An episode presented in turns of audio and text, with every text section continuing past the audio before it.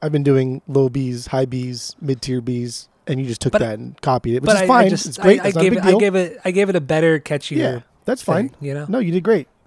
You did a good job. you did great. so disrespectful.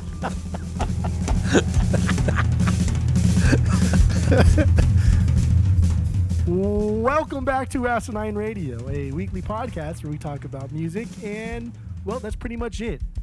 So uh, let's go.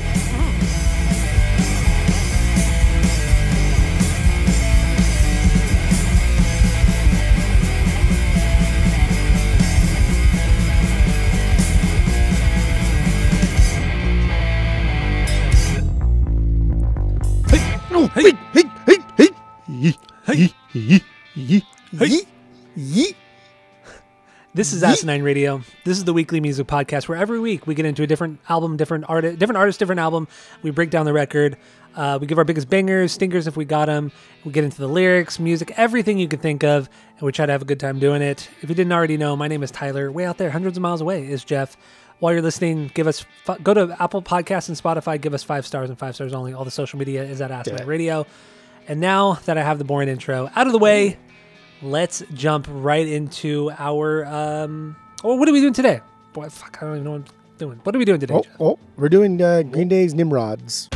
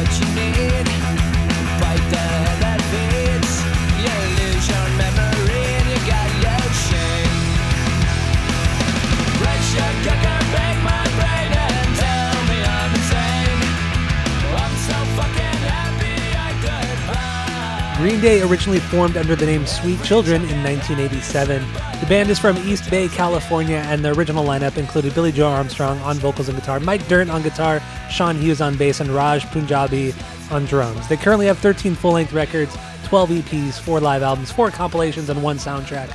But the album we're doing today is obviously nimrod. It's the band's fifth record and it was released october 14th 1997 the album features billie joe Armstrong on guitar and vocals, Mike Dirnt on bass, and Tré Cool on drums. Now, Jeff, what is your origin story with the Green Days? Go. It was my mom. She she had Dookie as an album. Um, when I guess when it came out, and I remember listening to it because she listened to it when I was a, a wee lad. But um, so like she had Dookie, then she had Insomniac. But Nimrod was the first one that I bought, like for myself. So that's why there's more nostalgia and it's more personal because I bought it for myself rather than Yeah. just took her CDs because eventually like her CDs became my CDs and they were all like the 90s stuffs. Um, but yeah, her her CD had the original Ernie on the back. So that's that's uh that's hard to find actually on CD and vinyl because obviously that was airbrushed out because Ernie and Bert had a fight and did not like it.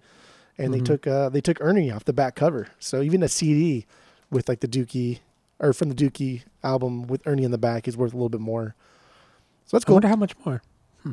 The CD is not worth much more, but the vinyl is worth a lot more. Okay. Because Yeah. I, I have that CD as well, the one with Ernie. Yeah. I it's, you're not gonna like put a down payment on a house with it, but definitely something cool to have. Yeah, So- definitely. I'll trade you that for Artist in the Ambulance. yeah, you want that? Yeah, I'm down with that. That's a good trade. Okay, I'm down. All right. Um, so yeah, my origin story. This is the first CD I ever got. It was I my cousin had this one. I, he made me listen to it, and I loved it. And I, just Green Day was my favorite band for for years.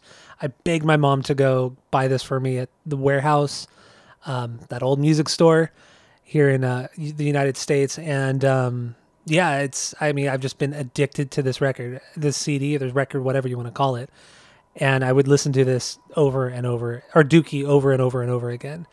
Um, and yeah, that, that's that's my origin story. Was was this was my first CD, and I love the band, I love this record. But uh, but yeah, Nimrod, I got I got that record when it came out as well, and but Insomniac I didn't get into until years later. I didn't even know it existed, so I jumped from Dookie to Nimrod. Um, but yeah, I don't know. That that's all I got for that. But uh, I guess we could just pop into Nimrod. Popping in Talk Nimrod. Yeah. hop into it. So, yeah, I mean, li- like I said, I got this when it came out. You said you got it when it came out, so there's not much more to the origin story there. But um, let's let's start off with: Do we have any stinkers on Nimrod? No. No. Okay, good. I don't either. I did have so a couple things I, I came up with this week. Here we go. So the first is the way the way I, I rank these songs as bangers on on Nimrod, and I might I might do this with with every album if every song on the album is a banger because every song on this album is a fucking banger. Okay. So this is separated into, into three tiers: a BB, a Beyond banger, a B, a banger, and an FB, a filler banger. Still a banger, but it's a filler in the context of the record. Interesting. So that's how I've that's how I've done this record, or split up this record. I mean, I've been doing low B's, high B's, mid tier B's, and you just took But- that and copied it, which but is I, fine. I just it's great. I, I That's not a gave it I gave it I gave it a better catchier. yeah, that's fine. thing, you know, No, you did great. You did a good job. No, you did great. so disrespectful.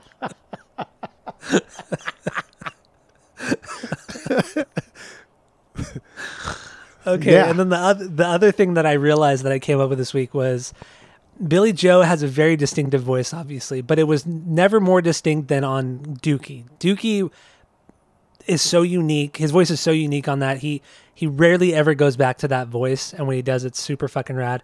And I call it the Dookie drawl Ooh, because Dookie it's this- it has this very he has this very lazy way of singing on that record and, and it does come out on other records but there's never an entire record like dookie where he does the dookie drawl so I around. so you'll hear you'll hear us or at least me talk about the dookie, drawl Yeah, no, I'll use it. I'll coin it. That's Yeah. fine. So there you go We can few, bring him few back. liner notes few liner notes for this Yeah. episode Bring back All right. As well. That's fine. it's never coming back man you've been trying for years you've been trying for years um i hate it so much i used to say it all the time um all right let's start with uh since we have no stinkers let's start with our with actually um nice guys finished last since we already played it Yeah. uh where does this sit for you on the banger list and uh yeah let's talk about that what do you got go This is uh this is I, I guess in your tier it would be a beyond banger. This is my five B. look at that Mm-hmm. my 5b as well my my bb number five Look at that. Yeah, this is Okay. uh man, this is such a really really great transition from the Insomniac sound to Nimrod. It just it is fucking absolutely perfect. And that drum roll with the little chickas there and then Dirnt's Mhm. bass is so dirty in that part. God, man. dirty It's so dirty. we should coin that one too well, that, that's So that's dirty. his- yeah, it is. That's his fucking name. But don't know. Let's do it. Yeah. I, I wrote dirty. Yeah, it is. It is really dirty like though. it. Sometimes it is like overly dirty. And this album, his bass comes through a lot, like in a lot of spots that I never realized until like the deeper dive this week. And uh, God, I listened to this album probably like eight or nine times this week, and, and half of it was on the vinyls. It's crazy. so much. I I, know only got it through was, this one three times. It was fucking nuts, dude. I, I listened to it like in the car, on a house. I listened to it with a fox. I listened to it with a mouse. Not really. What is that from? What is that from? It's like Dr. know. Seuss or something? yeah, like green eggs and ham. Is it really Um, from Green I, Eggs and I Ham? will eat them in a house. I will eat them with a mouse. I don't know what That's so things. annoying. But yeah, so so Nice Guys Finish Last. It just I think it's a fucking perfect intro for this album for this next kind of like different era of the band because now we're this is a different era of the band. This is this is them experimenting with other sounds, doing things a little bit different, doing things uh, that they've never done before, and it's it's kind of cool. There's a lot of there's a lot of very varied songs on this album. I mean, obviously, Good Riddance going to like Platypus. I mean, that is just like fucking night and day. Two different bands essentially. I know. So it's there's a lot of cool things going on. I think Nice Guys Finish Last is just a fucking perfect transition into the new era of Green Day. I'm I w- I'm with you on that. I it, it is perfect in that sense. Um, but it it does sound like they're having a little bit more fun. This is the beginning of them having a little bit more fun, like most of Nimrod is. They, I feel like they they've kind of shed the the animosity towards Gilman Street and and and all that kind of shit. Um, and they're they're experimenting, just having a good time as a band, partying a lot. There's a lot of partying at this time, maybe a little too much. Some might say. I wouldn't say that. I wouldn't either, but some might say that. um, God, Maybe no. the mothers. Maybe the mothers. Maybe. So I agree with you. Uh, Mike's uh, bass playing very very dirty, especially during the transitions. Fucking top notch stuff. The that kind of like scale he does during the chorus is fucking awesome too. And it just he he's just I honestly think he's an underrated bass player. He's not talked about enough, and he's already talked about a lot, just not enough. Um, he has really some some great moments on this entire record, but this one specifically in those parts, I, I love that chorus. I mean, because you have Billie Joe singing that that melody that is so fucking catchy. I think it's one of the catchiest parts on the whole record. Yeah. The, that that chorus, um, which is a good throwback to like Dookie. You know, this is this is them still having that that pop punk edge from Dookie, but then still moving forward, and I really really like that because it doesn't have like it has like big power chords, but they're not they're not as like saturated in like this wall of sound like on Insomniac and parts of Dookie. It's just everything is much more spaced out on like a like a mixing level, I guess. Yeah. And I I, It's- I it's agree. nice. That, there's like that pre-chorus. That's like my favorite part of the song, and one of my favorite parts of the album too. Just that whole like I'm so fucking happy I could cry today, and dee-dee-dee-dee-dee-dee-dee. that's very Dookie. It's very Dookie sounding. It's very Insomniac sounding. It's very Yeah. cool, but a little bit heavier. It's great. And uh, oh, so also real quick, consider con- Jeff got the box set, the Nimrod box set. So we're not going to touch upon the demos from this record because we're probably because we're going to do that on a separate. We're going to do a whole separate episode on the Nimrod demos, right? Unless you really want to bring something up. I Unless mean, you really, really want to bring something up.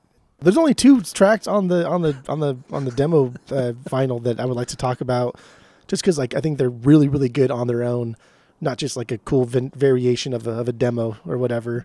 Um, the rest of them I think are just are just kind of for the yeds, but Trey Polka and then Black Eyeliner are, are both uh, beyond bangers. Black Eyeliner for Yeah. sure too. Trey Polka, that one, that one totally caught me off guard. it's so funny just the way it starts out too. It it's so it's not disrespectful to like German music and polka music, but It's just oh, fun. it's funny. Yeah. Yeah. it's just straight up fun, man. Straight up fun. Love Yeah, it. and the- and the black eyeliner, that's the dude, it's fucking dope. That was the first time they used the melody that they would reuse in two different uh, occasions. One is in the pre-chorus on Church on Sunday, um, but here Mhm. it's it's more it's more like FOD kind of inspired, and it's just him on the guitar. Um, it's not acoustic; it's plugged in, but damn, it's so good, and and he can do that that sound really really well, like really really well Oh yeah. and they still do it to this day. Various songs, it'll, it'll just be him on the on the guitar by himself. Then the band will come in later on. But damn, man, these guys can just these guys can really do it all. Like, they can they can do I it know. all. They're all extremely talented. Like vocally, guitar playing. I mean, he doesn't shred it up too much, but he's a really good guitar player. He could do a lot of different shit. And then obviously Mike and Trey are great musicians as well as songwriters. Yeah. Anyway, nice guys finished last. Do we have anything more on this one, or lyrically? What, what do you have lyrically on this one? So I had another thing too. I can't remember what it was though. Oh, Oh yeah, when when Trey's Okay. hitting that bell, that that bell on the right's in one part, it was like ding ding. ding oh ding. yeah, You kind of hear it. That's so cool. And and and Trey adds a lot of nuance to a lot of these songs on this album that he's never he's never done in, in a capacity that I like the album. So he's done it like other times, but this is this is like I think one of his best drum performances. There's just a lot of different things that he's trying to do. There's a lot of really really cool fills. There's a lot of really broken drum parts that he does. And then Mhm. in doing so, the band kind of follows along but you can just kind of tell like that's something a drummer would would come up with. Like, hey, let's let's break this verse up and do it like this. Kind of the same way. uh Fucking the middle, that that middle part in the the, the Jimmy Eat World song, that Oh, yeah. like that thing. Like there's a lot so of good. that. There's a lot of that on this album, I guess so. Yeah, yeah. Now that I'm thinking about it, and that's cool. That's It is. cool, dude. it is. So yeah, continue your Well, joke. yeah. Lyrically, I mean, for me, I, I think it's more. I think it's just about him being a loser, even though he's always nice, and he sees the jerk offs around him being liked by everybody else, and he's just he's just talking about that. I mean, the, the, really the title is is what the song is about. Nice guys finish last. But this is the kind of song that I feel like would be could be problematic nowadays if it was written. Has the the incel vibes, and uh, yeah, it, it wouldn't it wouldn't be popular nowadays. I don't think has not aged well according to Twitter. I don't give a but- fuck. It's good. I don't know. You got anything else on this one, lyrically, No. musically? No, no, that's it. That's it. All right. So then, what's your what's your biggest banger off this record? I got to highlight it. I got to highlight it in red, dude. I already I have already highlighted it, man. You got to keep on this shit. Come on, Do you? Do That's me- that's don't- me I hear being you snapping. disrespectful I hear you snapping. snapping. I know Yeah, my my, So what do you my got for one B, my one B is Grouch. the Grouch. Wow, that's my seven B, but The it's still a Grouch. beyond banger. Grouch. But it's my seven B. So yeah. Yeah. what do you got on this one? This is uh so like three tracks in. I remember getting this on on the CDs and like I was I was really like blown away by the first two tracks and when this one hit just the way it comes in, just the way like how poppy it is, how catchy it is. That is just that has hooked me since day 1. I honestly remember the first time that I ever fucking heard this song and I was just like holy shit, I want to like play guitar. I want to be like a rock star. This is why because of this song. This is so cool.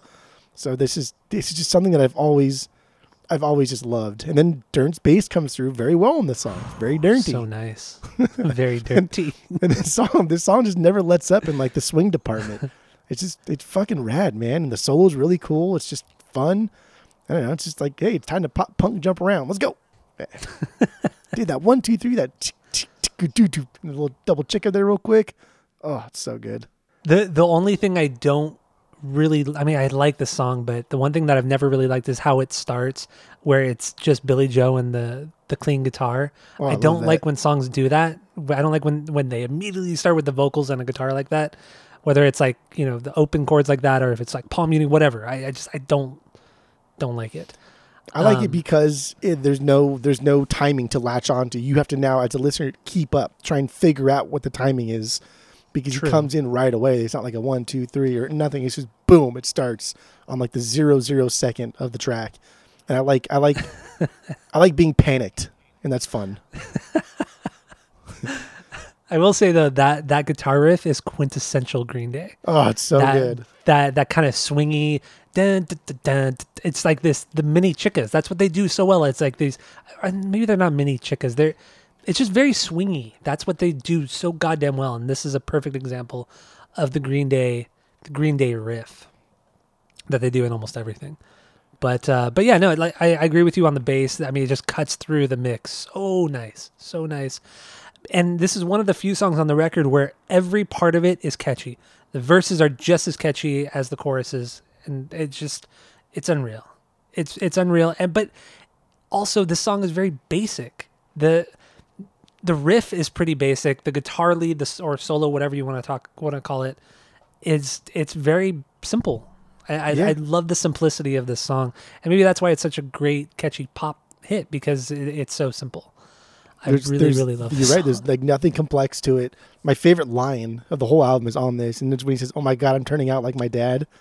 That is like Yeah. my fucking that that that line like perfectly captures like the feeling of this record, and it's just like that's the most disrespectful line that they probably ever wrote to the punkers, to the to the haters, because it's it's a fact of life. You fucks, like it's so true, and, and god damn, it's so good. I love that. I love that line so much. Yeah, I I mean really the when the song starts out, the second line he says shitty. And when you're 10 years old, you're like, "Oh man, this is crazy." Like he's he's cussing and it's like so audible. Like it's not yeah, just he's like not hiding it you at all. There's not. There's, there's no drums at that part. It's just him, and he says it. Yeah. it's good. It's really really good. Um so I guess yeah, let, us jump into the lyrics then. Um I mean, th- this is about him not wanting to grow old and be uh, be uh, a plain old person, like he sees his his own dad or everybody around him. He wants to make something of himself, but then he just ends up hating himself and um, wanting to relive his youth. And it's just it's about a grouchy old man. That's really Yeah. what it is. Dude, time time will get you every time. It doesn't matter. And I, that's Time will get you every time. time will get you every time. I made that one up. Yeah, yeah. Oh my god, I'm turning out like my dad. That's he's not saying like I hope I don't turn out like my dad. It's already happening. Like that's Yep. god damn, that's good. That's good stuff right there. There's some And then the there's what? he he has a lot of cool like he's not like deep or complex or anything, but the way the way he, he is with words is kind of cool. Like he has a lot of cool songs that just he his word usage, the choice of words I should say, that he uses is really cool and really fun. That's what I was going to bring up too. Nothing's com. Nothing here is too complex, but it it still hits really hard. Like you, I feel like everybody could relate to to these songs Yeah. as like you know as at our age.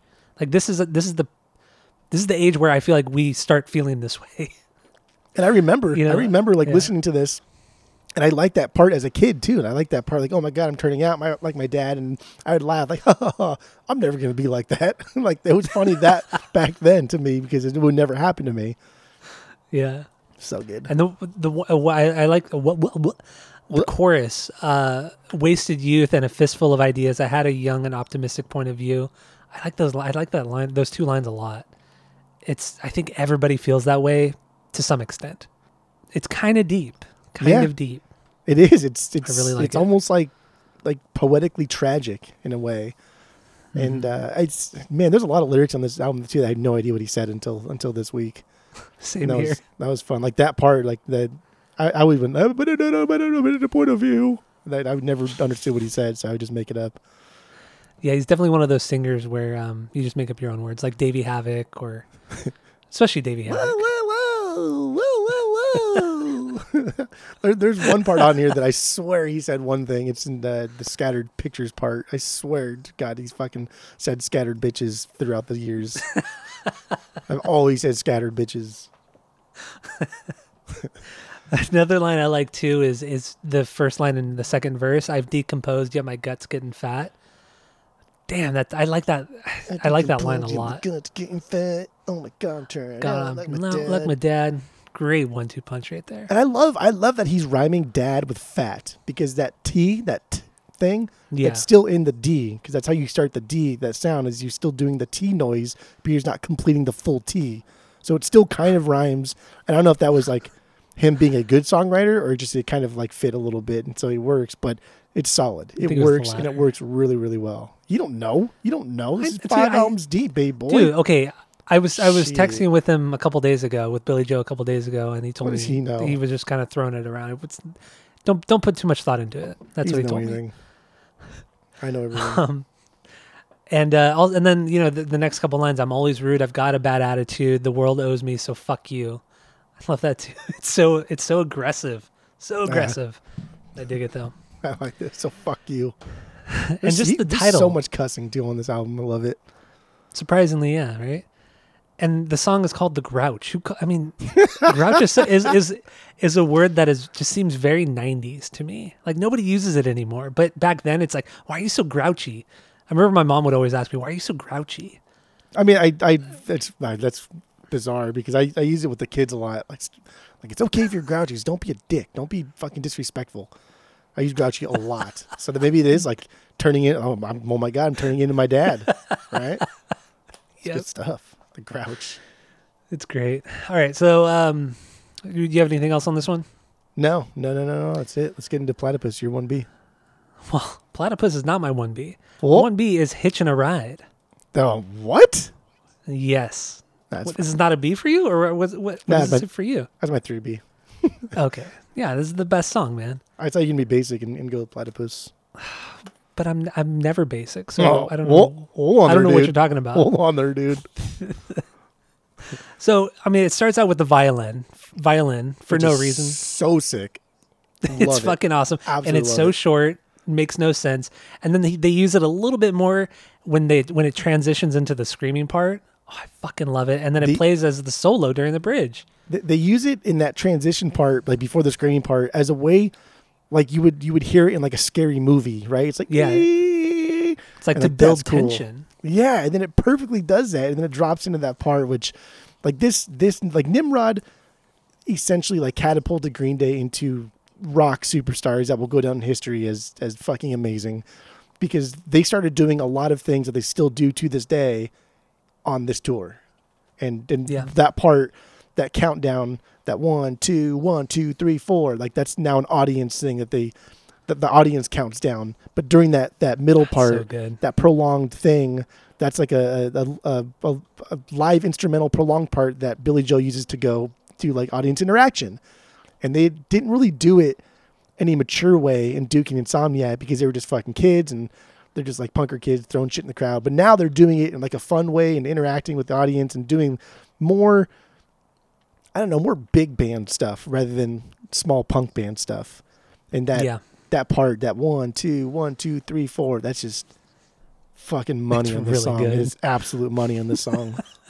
it is un- Oh man, this song, this song is really cool too because it, it's all the melody are in the two verses, and there's only they only do a chorus once if you even want to call it a chorus.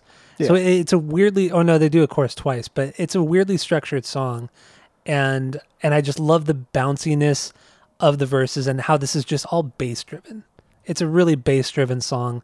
Um, it's really punchy, and um, yeah, Mike's Mike's bass playing or what the, the bass line he's playing is like is that ascending or descending? What what is he? What is he playing? descending. Like- Dun, dun, It's dun, descending, yeah. dun, dun, dun. I I love it. It's so simple. It's so simple and basic, but man, what what a way to drive a great fucking song. I love it. And then it just builds and builds and builds, and then it's just a great crescendo. Oh fuck, the bridge is fucking awesome, like we were talking about. Um, and then there's if in in the verses too, there's like this nice little like subtle ride ride cymbal in the back. It's just it's it's there and most of the time I just kind of gloss over it, but really this week it just it was really like piercing in the mix to me and I just like I really loved it. It was really fucking good. This is uh Um, this is a yeah. solid like Trey song too. Like Trey's got a lot of really really cool fills, and he kind of has a couple parts where they're the most memorable because it's just him, and it's when he's doing that that little roll to that last cymbal hit, ding ding and he hits that like ting way way later Yeah. on before it drops back in. Like that's all him. There's nobody else going on at that time, and it's very memorable. And I like how you hear so much like finger slidage in the song. Like they turned up so fucking loud, and there's so like you can hear him just all over like the fret, just crunching on those notes because the distortion's so high and the amps are so fucking loud. Love it. I know. it's fucking great. And then the outro too. The the background vocals um during the outro are fantastic. Never knew what he said until this week. Neither did I. I always thought he said something like "Don't go wasting." That's what I thought he said for the longest. I time. just would make a, a, the noise. I, I I don't even. I had no idea what he said. Not even and one then word. and then the the say birthday boys hey still cannot pick up on that. Like nine yeah, times listening to this record, still don't know what he says. but yeah, I fucking Oh, love, I love that, that, outro. It's so good. It, it is really really good. Oh man, we haven't played any songs. Do we need to? No, we there's we got a lot to talk Yeah, about. but there's a lot of songs about, here. There's a lot of So songs what do you have? What do you have lyrically on this one? Uh oh. Well, hold on. What's the uh? Well, eh, go ahead. it's called hitching a ride. I like how prepared you are. Okay. but- well, I, go ahead. Go ahead. Go ahead. I'll tell you. So I guess I'll jump into it. So yeah, lyrically, I think this is about uh, him being an alcoholic, not being able to stay sober. Um, really, that that that's the gist of it. I really like the lyrics in the second verse. Um, cold turkey's getting stale tonight. I'm eating crow, fermented salmonella, poison oak. No, there's a drought at the fountain of youth, and I'm dehydrated. My tongue is swelling up. I say one, two, one, two, three, four. I I love the imagery and everything in the second verse. I, I it's it's perfect, absolutely perfect.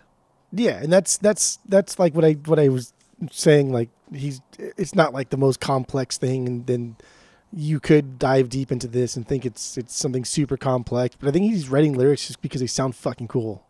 They sound Yeah. and they look really cool. Like there's a lot of words in there that just people just don't use, right? Like fermented salmonella. dehydrated, tongue is swelling up. Like these are just phrases people just don't use. But no, I, I think in this, I think in this verse at least, I think they mean something. Like the, there's a drought at the fountain of youth, and I'm dehydrated. This is him, like you know, drinking himself to oblivion every night, and then just wasting his life away. And you know, dehydrated. You get really dehydrated when you drink a lot, you know, and your tongue swell. I'm not. You just get like you know the dry mouth, and you just feel like shit. And I feel like that's that's kind of him talking about getting blitzed every fucking night. See, I thought like I thought I thought that this song is oh, so that part the the the drought the fountain youth. He's trying to get he's trying to do something to get out of like this rut that he's in, and the dehydrated part Okay. is is him playing on that imagery. Like I'm dehydrated because there's no water in this fountain of youth. Like I'm fucked. What am I gonna do? And the whole hitch and ride aspect is is him just bouncing from from the next idea to the next idea without like knowing where he's going or where he's going to end up but ultimately because it's because of whatever addiction insert at this point because it starts off Yeah. with like the hey mister where you headed like he's talking to somebody or somebody's talking to him or he's I, maybe he's talking to the drug or the whatever the booze or whatever it is. Hey, Mister, where are you headed? Are you in a hurry? Need a lift happy hour? Like the booze is talking to him. oh Say, no. oh no. I, I- I think that's kind of what it is. Like it's it's it's his it's his brain telling him, like trying to convince him. Oh, you know, you should drink more. This sounds good. Why don't you drink? You know, I think that might be what it is. And then you know the chorus, troubled times. You know, I cannot lie. I'm off the wagon and I'm hitching a ride. I'm hitching a ride with the next hit, with the next, the next drink. You know, that's what I think. okay okay okay I think it's just him playing, you know, talking back and forth within his head about whether or not to drink. So, I don't know, dude. We got anything else on this song? uh that's it Okay. What is your 2B? Number two banger. Uh platypus oh, you're the worst. i hate you Name of the song. Platypus is, Platypus is my number four, my Okay. 4B. Beyond banger. okay okay So, what do you got on this one? I mean, this is this is uh this is for sure one of the but probably the heaviest and most aggressive song they've ever done. Um and it's it's just so fucking good. It's so it's just this this rolling onslaught of aggression. And Yeah. Tré Tré's got this really like like smelly punk drum style. Like the way Smelly plays that that that like you know, that that thing that he mm-hmm. does a lot. Tré kind of like does that same shit here. And and it's not just a punk style of drumming because a lot of drummers can't can't get those double hits in. They just they just can't do it, especially this fast. And uh, like Smelly's the best difficult. example I can I can think of. Um, but this song, this song on the surface is kind of like this very basic, bare bones, like aggressive punk song, but it's better. It's better in every way because there's a there's a soft melody to it, but it's not. It's barely there, though, that melody. It's yeah, exactly. It's not enough to be like a pop song. So like it's still kind of staying in that punk realm thing. And like the swearing part, like you gotta love the swearing part, right? And Oh, then- yeah. God damn, like this, I don't know. This song is just, it's so fucking weird. And it comes off a wor- worry, worry, what? Worry- Worry, worry Whoa. rock. That's a hard one. Worry rock. That is a really hard one. It is a tough one. So uh, yeah, platypus. I hate you. That's my that's my two B. Yeah, like I said, it's it's my four B. Um, I mean, this song is really nonstop. It's it's the probably the fastest song they've ever recorded. Um, even more so than Jaded. It, it's really it's a fast punk song. Um, and really the only catchy part to me is when he says "I hate you." Um, I don't know. I, I don't think it's too complex of a song. I I think it's just it's meant to be pissed off and be pissed off at somebody very very specific. Which I mean, we could Yeah. what Well, it's great that that it's it's like the most punk song that they kind of have, and it's about a guy who who shit on them for not being punk anymore. Yeah. That's Tim fun. Yohannan. Tim Yohannan, who opened or founded 924 Gilman, the venue, and Maximum Maximum Rock and Roll. I didn't know that. But um but yeah, no, it's it's it's a hate hate song toward him. It's kind of fucked up too when you read more about it. Well, he died like after, but that the whole like sucking on the cancer sick thing because yeah, I mean, he made then- reference to it. You know, him being really sick and all. But the guy, like, so first of all, I mean, talk about like like gatekeepy fucking douchebaggery. Like that guy in the whole scene, even like still to this day, right? Like even just like that 924 Gilman scene, just like fuck off. Who cares? And then they, Yeah. they- it was oh dude, there's so many like negative things, and the whole Jello Biafra incident, everything. Like some somebody like stomped on his leg and fucked it up, and like dude, that place was just a, rife with with gatekeepy douchebags, and it was supposed to try and be the opposite, but nobody cared. Uh, they they were proud of it, and Tim was was a part of it too, and he didn't fucking care. So who cares? I, don't you know what I wish, you know, because Green Day were banned for so long, for like 20 years. And then they finally got invited back. I think it was like in 20, 2012 or something like that. And they actually played a show there. Like, I would have, I mean, God, they should have said, like, fuck you and, like, talk shit on Gilman Well, it's on that fucking venue. he was dead, and so Gilman has been run by essentially volunteers, and it was just this, this conglomerate of volunteers that put together shows and and pay the bills, and so they were the ones that asked Green Day, and it had nothing to do with like Tom, and and Gilman had since transformed into something totally different, so that's why they came back, and that's still kind of like a like a power move because there's only been a handful of bands that have played Gilman after being banned, and Green Day's the only one by far that has like had any kind of success. Yeah, uh, at this level, especially. Yeah, I mean, dude, worldwide rock stars. Um, yeah, and then oh, what I thought was interesting too, and I, I never noticed because I've never been much of a lyric man, but uh, the lyrics aren't printed on the liner notes um, because they were they were threatened um, with a lawsuit because of the lyrics on this on this song, so they decided not to Because, print it. They're very aggressive towards like one person and Yeah, you want that person to die. pretty good stuff. Pretty good song. I mean, I, I think the song is great. I I don't think there's too much to talk about because it is so straightforward. Yeah, Everybody just rips it up and kills it. Ah, it's good, man. really good stuff. Nothing complex. So, uh, we good with this song with Good platypus? with that song. All right. So my two B is Haushinka. Beyond Okay, banger. Do you like this one, or does this a- one sit for you? that's a mid tier B. So so after a while, I stopped ranking Bs Mhm. if they weren't like beyond bangers. Like all the, all my ranked Bs are essentially like beyond bangers. Haushinka is still a banger, but it's a mid tier B. I think I only Okay. have two low Bs. All right. That's um. I have. I think I have five FBs filler bangers. But Yeah, no, okay. Haushinka. Interesting. Haushinka is one that I you forget. I forget about all the time, and then when it comes on, I'm like, dude, this is like one of the great, one of a one of the great Green Day songs. It's totally forgotten by everybody, and even by me. And I've listened to this. Re- I've listened to this record hundreds of times.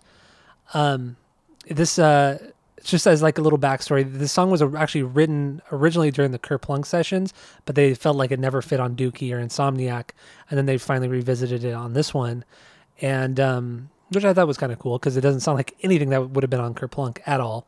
No way. Um, but and and also what I noticed too, Jinx and the song right before this and Haushinka, the two songs they could be just one song, one long song because Jinx is there's not much there. It's it's For like it's just build up, Like just Jinx, build up for Haushinka. Jinx is it's, Jinx is better when it's put before Haushinka. Um, but Yeah. Haushinka doesn't gain anything from Jinx the way Jinx gains from Haushinka, if that makes sense. Yes, no, it does. I see. I get what you say. What you're saying. Um, I and like I said, I love this song. The chorus, one of the catchiest choruses, if not the catchiest chorus. No, maybe not the catchiest chorus on the record, but it's up there. on there, dude. It's up there for sure. It's fucking awesome. Tré's drumming during the verses, just the per- the perfect amount of busy without being obnoxious. That's what I I'm love it. saying. Like that's that's a good example of him being like kind of broken up and choppy in a way that he's he's pushing that that forward and Mm-hmm. then hoping that the band keeps up and hoping the band picks up on it and likes it. But like that's something that that a drummer would inherently want to do, want to make that noise. No, man, it's fantastic. And also the vocal harms throughout the entire song. Top notch stuff. Everybody, every bro- every every buddy, everybody brought their A game for this song. Everybody nails it, kills it. Perfect I- song. I legit actually wrote in my notes this one I forget about the most out of any record or any song on this record. And I mean, that's pretty much what I really wrote true. too. It's because I what it is is so many of the songs later on the record are they're they're filler they're filler they're kind of filler songs. So you for to me at least I forget the later half of the record outside of like Good Riddance, but most And of it I just kind of forget about. And there's a lot of fucking songs too. Yeah, 18 or 19, 18, 19 songs. Yeah, like that's that's just a lot of songs. Yeah, it's ridiculous. It's silly boy talk.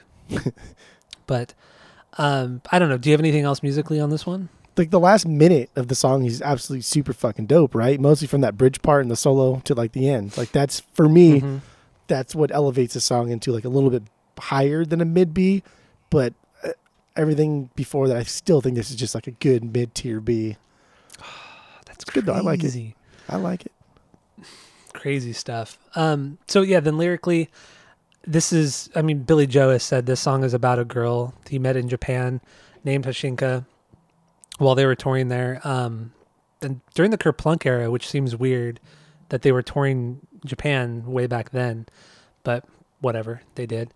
Um, and he just was like infatuated with her, uh, but he was never able to tell her before they before he left, and he regrets never saying anything to her. And apparently, he's never been able to find her again.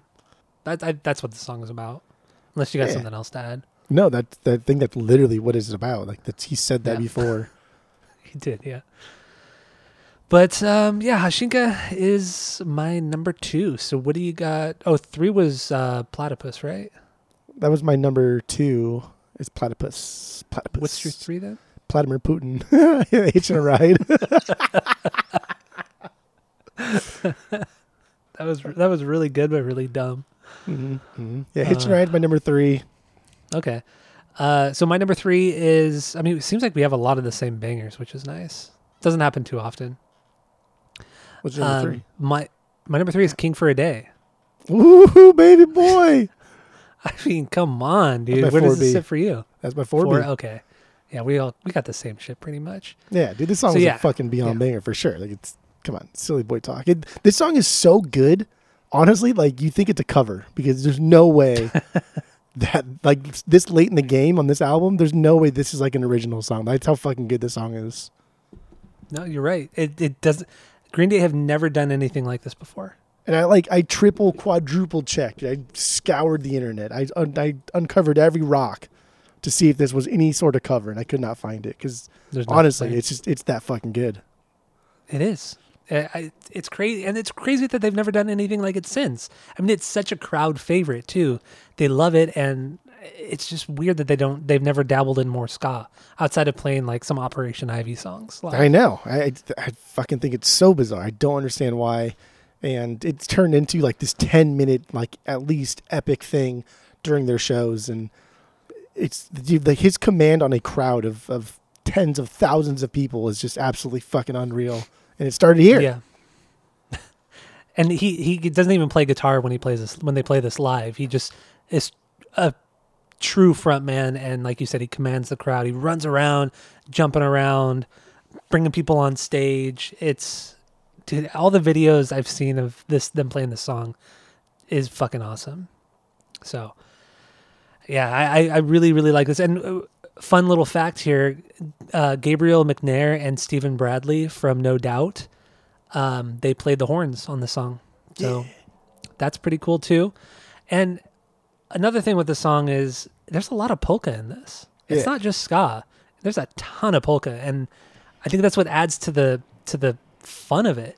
Because polka music is a lot of fun. It can get really tiresome after like 30 minutes, but when it's condensed like this, it's a ton of fun and it's Yeah. fast. Oh man, Of course, this yeah this this song is I don't know it's it's weird because it just doesn't fit anywhere on this album, and and I don't know like the way the way he says just wait till all the guys get a load of me, and then how that one line has progressed to now and then the the the, the height of of this song Green Day's live performances where he would say just wait till all the guys get a load and they go and they hold that out as long as he possibly Yeah. could and like the song would kind of quiet down a little bit, and that's when like he would go into the crowd interaction. It's just like this song has progressed even better than than it is here, and that's I don't know, that's fucking rad. That is so cool that these guys can still make this song better.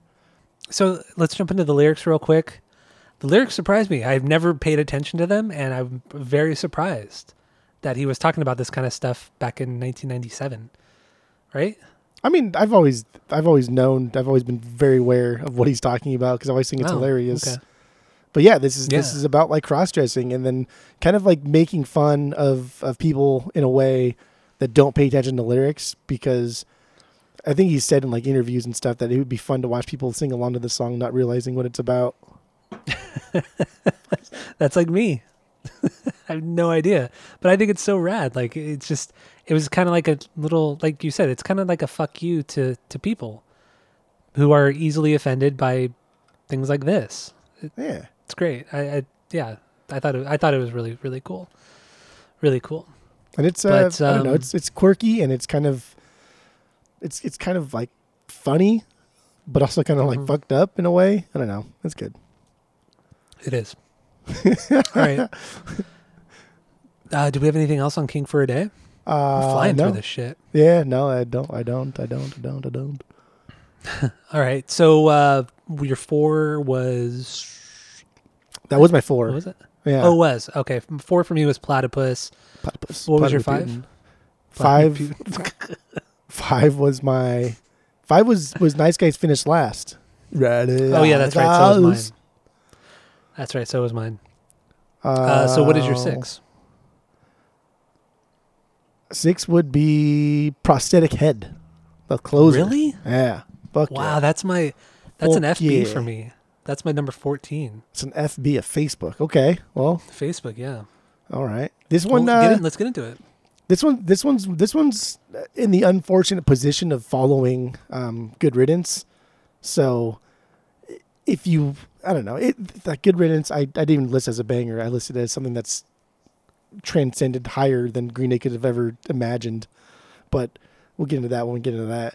But the, this one is Mhm. just, it's, this is a cool transition from Nimrod to Warning. Like these verses are very, very telling of that warning sound, while this chorus is very Nimrod. It's like the second and fourth lines in, in both verses, uh, like for me, are like the best part of this whole song. Like such a sign for sunrise, you're a suicide makeover. Like that pacing, the way he says it, fucking love it.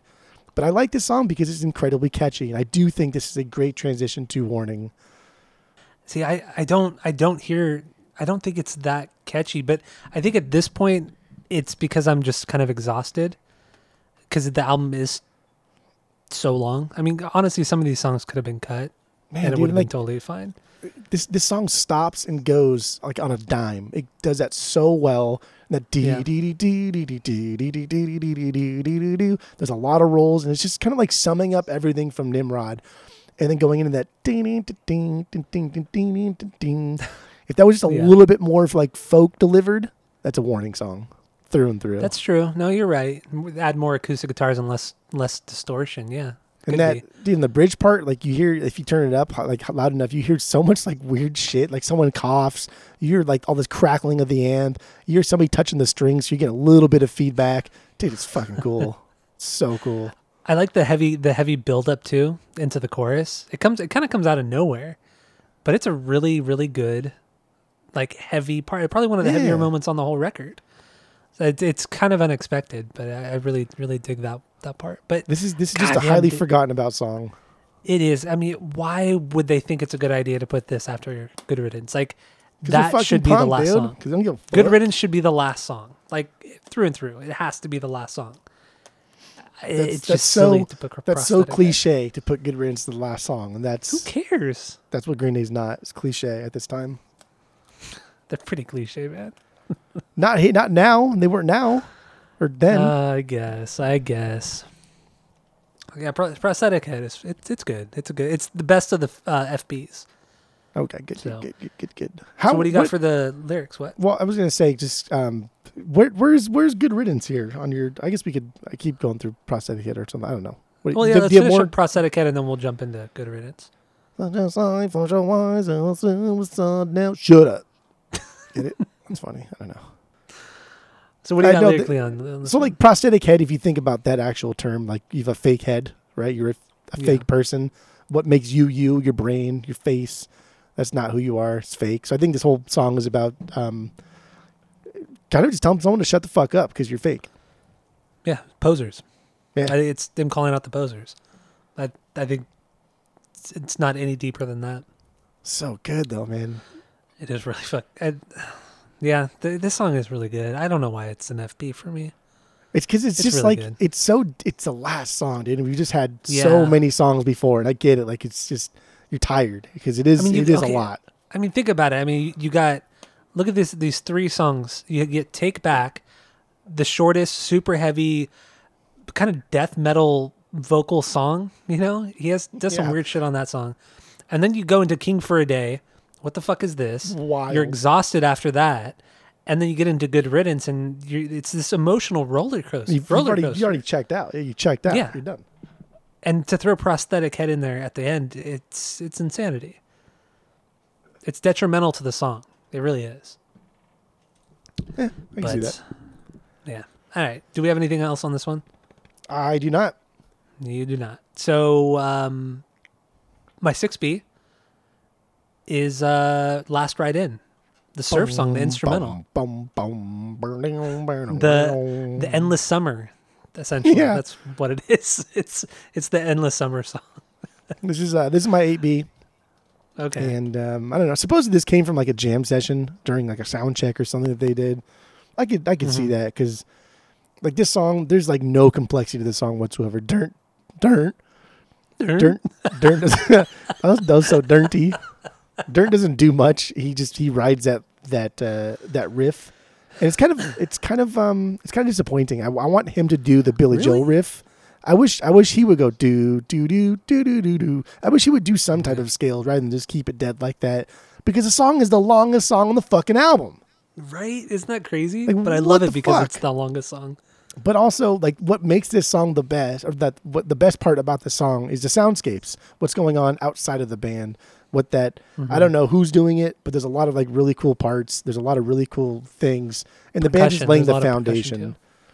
And and that's I, I think the song is just really really interesting. I like it a lot. Yeah. And I don't know if you noticed, well, you didn't bring it up at least. Because The addition of the bring up that vibes? stupid fucking shit that you like. Yeah. The vibraphone? Come on, dude.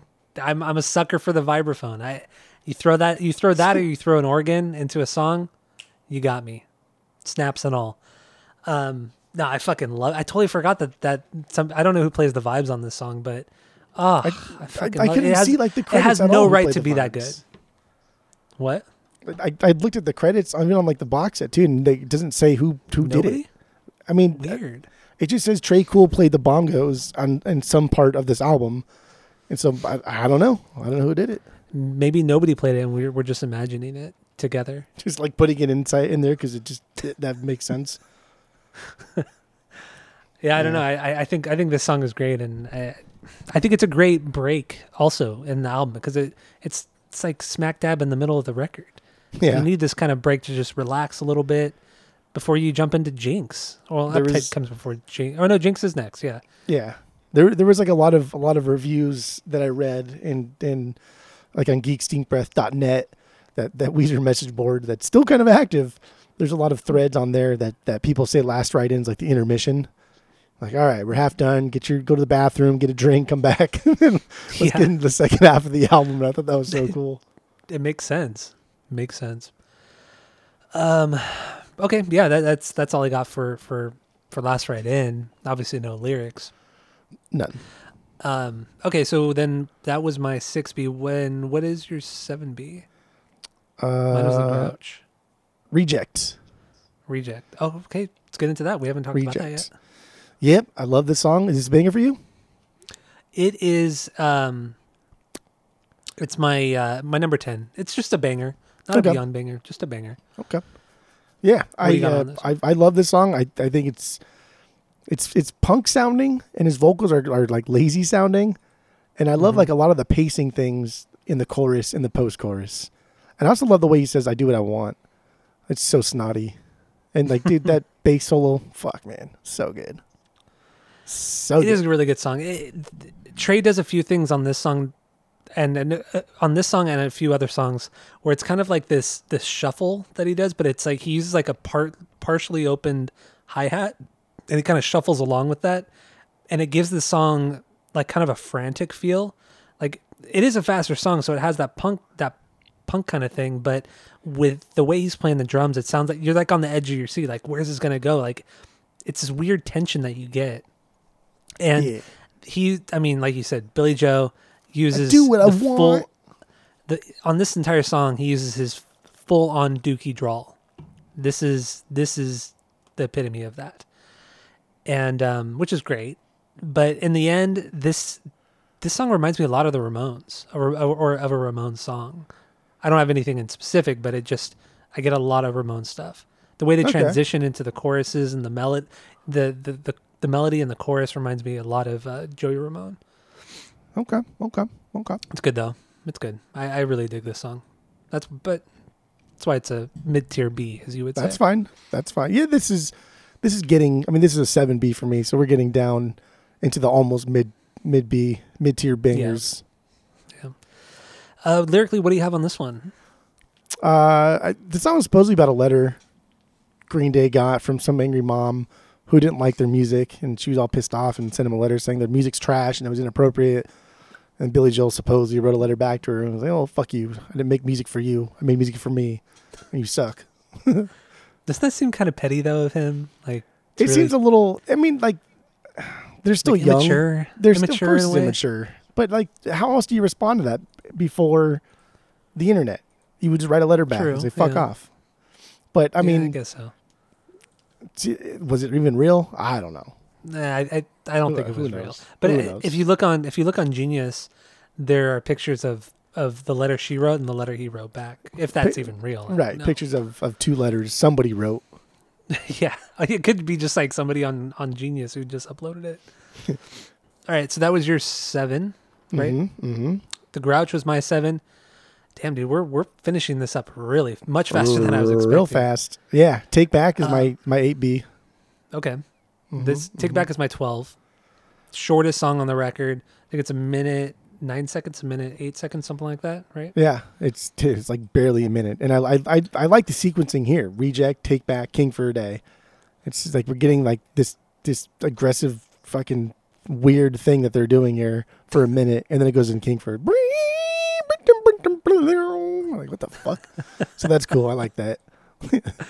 The sequence, you're right, dude. The sequencing is great. The Ramon song to this weird one minute song to King for a Day.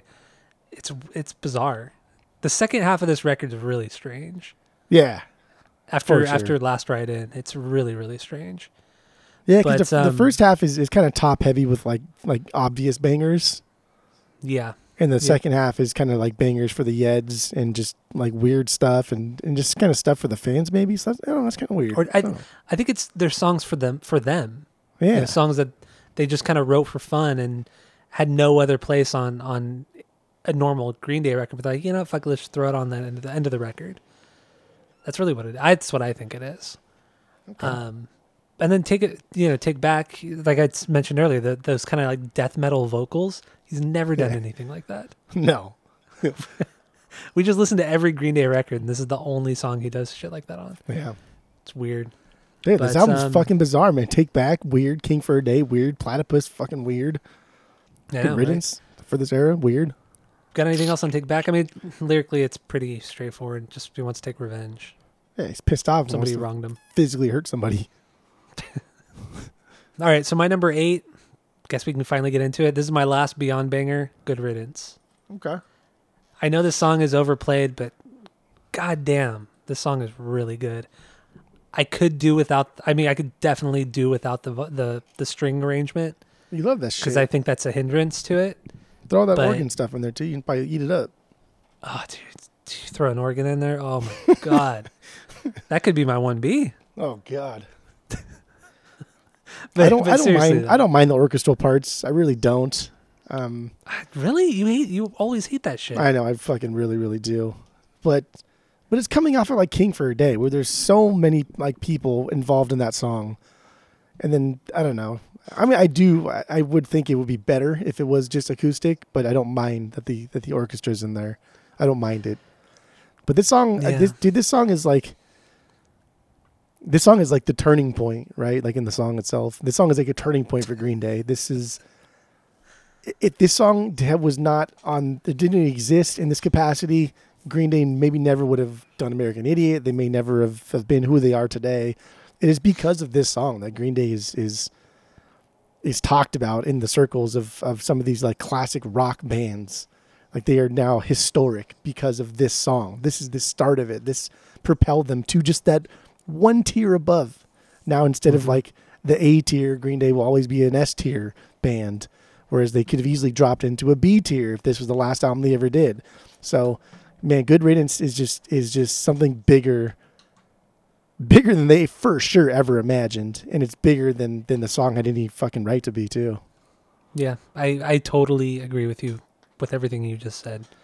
You hit the you hit the nail on the head. Some and so say. that that's why like I didn't I didn't even listen to any one of my B's because I, I it's I love it sometimes and I hate it sometimes. This this is fucking weird. I have so much nostalgia with this because from camp, Oh, this is the we sang the song at the last day of camp, the last campfire. Every single year at camp, we sang the song, and I always loved it every fucking time. It's one of the first songs like I learned how to play fully on the guitar, the chords and stuff, and sing and sing with. And so I just I like I still enjoy it. I still if I see a guitar, one of like the few songs I cycle through, I'll still don't dare no I'll go fuck. And then I'll play something else. I was just gonna say, do you do that? Yeah. But I only do that part and then I'll play something else. And then if somebody like picks up on it, then I'll go through the motions and play the song. Um, but this is dude, this song is so goddamn good. And it means it's like lyrically it's it's written about something specific. It's right the girl who left BJ and he was bitter about it.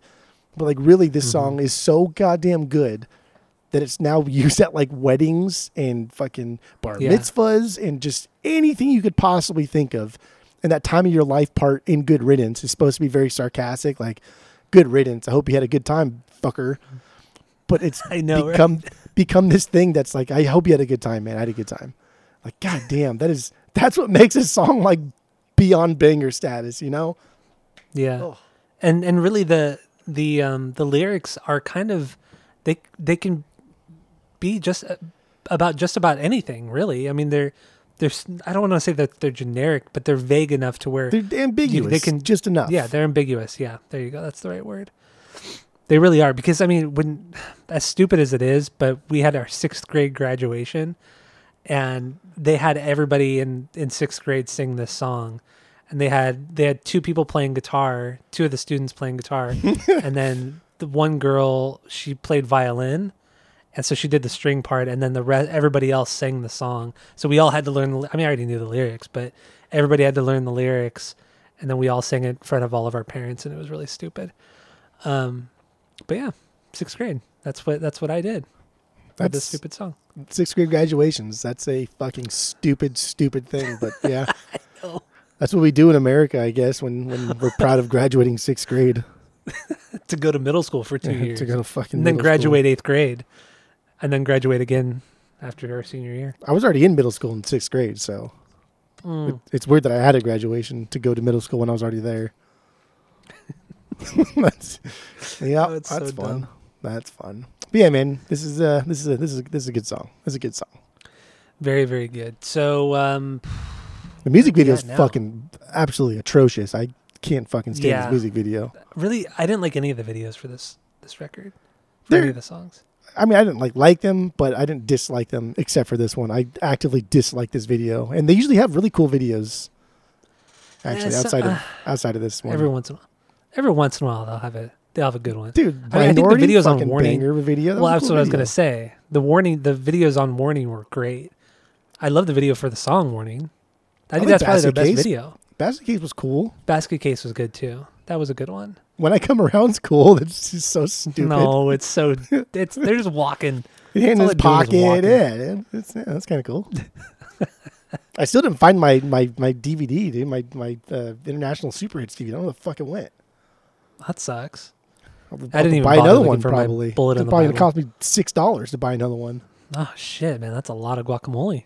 I can't imagine anybody's wanting to buy that one, but um, yeah. Except for you, obviously. You have So it. what, what is it? I don't have international super hits Why do you not have that one? because I, I had already had all the CDs. Why would I want to buy the greatest hits? No, I for my the DVD it has all the videos. Oh, I no, I, I didn't I didn't care for that I don't like music videos because I already had them all on because I already had most of their videos recorded on VHS at the time. So I didn't. I didn't need. I didn't need the Oh, the DVD. Come on, dude. Come on. dude. Okay, was well, bad. they, I all the talking points I I really got to. Um, Yeah, same here. worry rock, worry, Worry. Rock. worry, worry rock. Worry. Worry rock. That's my We- 17. Well, God damn, what what song is worse than worry wor, worry, Worry rock for rock. you? Scattered. Wow, that's Scattered the one, is the worst. dude. That's the one I thought. I swear that he said I got some scattered bitches lying on the bedroom floor. I thought he said that for until this week. That would have been really good if he actually said that. I don't know. But but but Worry Rock, uh, Weezer did a cool cover of that one back in uh, Oh, I they don't know when it was. did, huh? Yeah, it was really good. But uh, other than that, Other than know. that, another Are we good to- Oh, let's talk about the um the cover real quick. yeah, I really like the cover. I've I've always really liked it. It's it's it's so the the two guys on the picture whose face are blocked out by a yellow circle with Nimrod written on it, written in it or typed in it. Um, it's the two guys who uh, discovered or created insulin, or discovered. Cre- I don't know how would you say that. I don't know. Forgot their names, but I don't know what the No, it's fuck those two insulin guys. is like chemically, so I don't know if they discovered or created it. Well, yeah, either or, you get what I'm saying. Yeah. Um, yeah. So it's those two guys, and yeah, just I, I, I just think it's it's simple, it's creative, it's catches your eye. I really like it. I didn't I didn't know until actually fairly recently, maybe in the past year, that Nimrod was uh, like a fucking strong biblical figure, and it wasn't until like Bugs Bunny ruined the name Nimrod and became like a like like canon and stupidity. I know. I didn't know that until but same here, like within the last year. I didn't know That's- that. That's bizarre. It's weird. And it me, what's even funnier, or I think it not funny, but interesting is um, Nimrod means the hunter, and Bugs Bunny called Elmer Fudd Nimrod because he was a hunter. So maybe like even Bugs fuck? Bunny wasn't even trying to be funny about it, but because That's nobody knew nobody knew who Nimrod actually was, people thought Bugs Bunny was just making fun of him. So that's even more interesting. You're right. Well, no, because I, I think I think he was making fun of him because he was such a bad hunter, and Nimrod, in, in the biblical sense, was a great hunter, and Elmer Fudd wasn't. So I think he was making fun of him, like being sarcastic. Eh, okay. Like like good I think job that's what- that's what it was. Good job Yeah, Luke Skywalker. Like making fun because those are great hunters, great people, and he's just a nobody. yeah, I think that's that's probably what it was on Looney with Looney Tunes. Interesting. And just people just didn't know. Mm-hmm. Yep. Hmm. What What do you think of the, the artwork? You dig it? I love it. I think it's great. I think it's it's one of their better artworks. Mm-hmm. it's- and it's on the simple. back too. All three of them are on the back as well. Yeah, with the the, the same thing and the I, I still remember the inner sleeve artwork too, and just like I, re- I always remember Tré's where he's just kind of like looking upwards at the the camera that's above his head. I don't remember the the liner, the liner notes and all that. I I, I I've always liked this one. Um, obviously Dookie's probably going to be like the best. Just yeah, great. without a doubt. but this one I've always I've always really really really liked this one. For sure, like one of their better ones.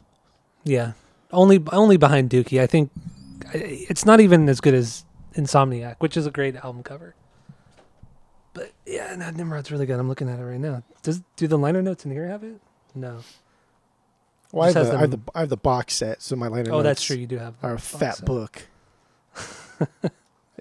Good box set. Yeah, yeah, I'll get it. I'll get it. Oh, I don't think you will, but that's fine. Oh my god. Okay, are we good to wrap it up, or Yeah, do dude, let's we have wrap her anything up. else? Wrap her up and send her off. Yeah. So our final, let's give our final thoughts, and then we will rate this record based off of our world famous three point rating system, where three is a perfect album, two is a good album you're going to continue to listen to, one is a bad album but give it a shot, and zero is the worst thing you've ever heard. So, uh, what do you got, Jeff? Go. Uh, so uh, this is like I said, this is the the the this is when Green Day became Green Day. Really, the, af- their first four albums, they were kind of just toying with different sounds, wondering who they're going to be. Insomniac clearly is is a is a transitional album where they obviously were trying to do something that they didn't have to prove. They didn't have to prove anything to anybody. But Insomniac is definitely that album. They're, they're trying to prove something. And Nimrod's Mhm. just kind of the first album that said, "Fuck it, let's just be let's just be Green Day." Probably since like like 39 Smooth, or even Kerplunk, and they said, "Fuck it, let's just be Green Day." There's a lot of stuff on here for for a lot of different members, and it's it's the beginning of like international stardom, the beginning of this conglomerate of a fucking massive rock band. And I dig, I dig it. I, there's a lot of nostalgia with me for this because, like I said, this was the first Green Day album that I bought with like my money that wasn't just handed to me. Um, and when I say handed to me, I really just took my mom's CDs because they're already there, so whatever. but uh, I mean, I I think they're like, my top four for Green Day. They're all perfect. They're all three out of three. They they go back and forth between the rankings depending on my mood, depending on what I'm listening to, depending on what we're doing. And the Nimrod box set came out, and it comes with just like a ton of fucking stuff, a lot of demos, a really really rad live set from '97 that just has a fuck ton of songs, and it's really funny. And there's a lot of cool banter that Billie Joe he kind of calls people out and says, "You guys are fucking idiots," and That's what really I thought funny. too. I listened to it today. It's really There good. was a lot of good banter. he like even makes fun of people saying something about like your parents probably heard of us and now you're coming here and something like that talking about like old people and it's just it's just really really cute quirky funny green day. And nimrod just shows a band experimenting more with with songwriting and not being afraid to uh i don't know just to be themselves. But um my, my top four green days are all are all perfect. Dookie warning insomniac nimrod all perfect albums All right. Um, yeah, my final thoughts. I, I think this is one of the most unique records only after Warning. They really took a lot of chances, and I really love that. And I do like how this week we both noticed that, you know, the first half is a completely different record from the second half.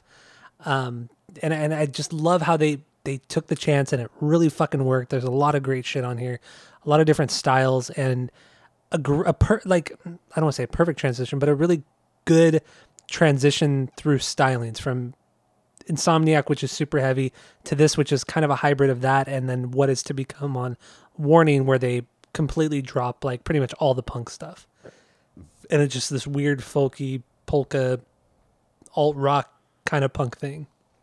So, I don't know. It's it's oh, dude, it. I love this record. I really have nothing more to say. I mean, we we talked about it a lot of good stuff about Green Day on this record, and that as well as through, with the rankings. And and I'm with you where, you know, Dookie, Insomniac, Nimrod, and Warning are perfect records.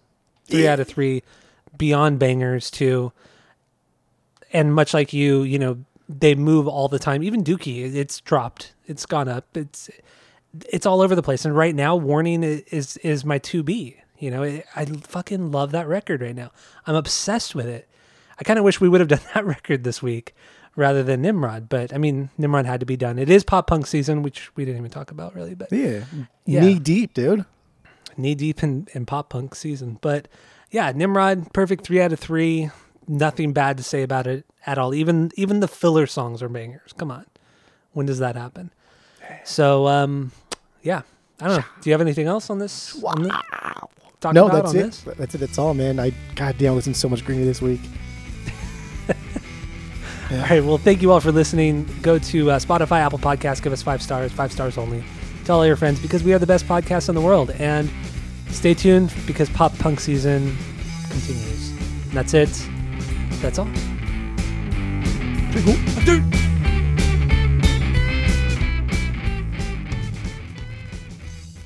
Let's, let's jump to the next band, Panty Pennywise. Panty. Pennywise.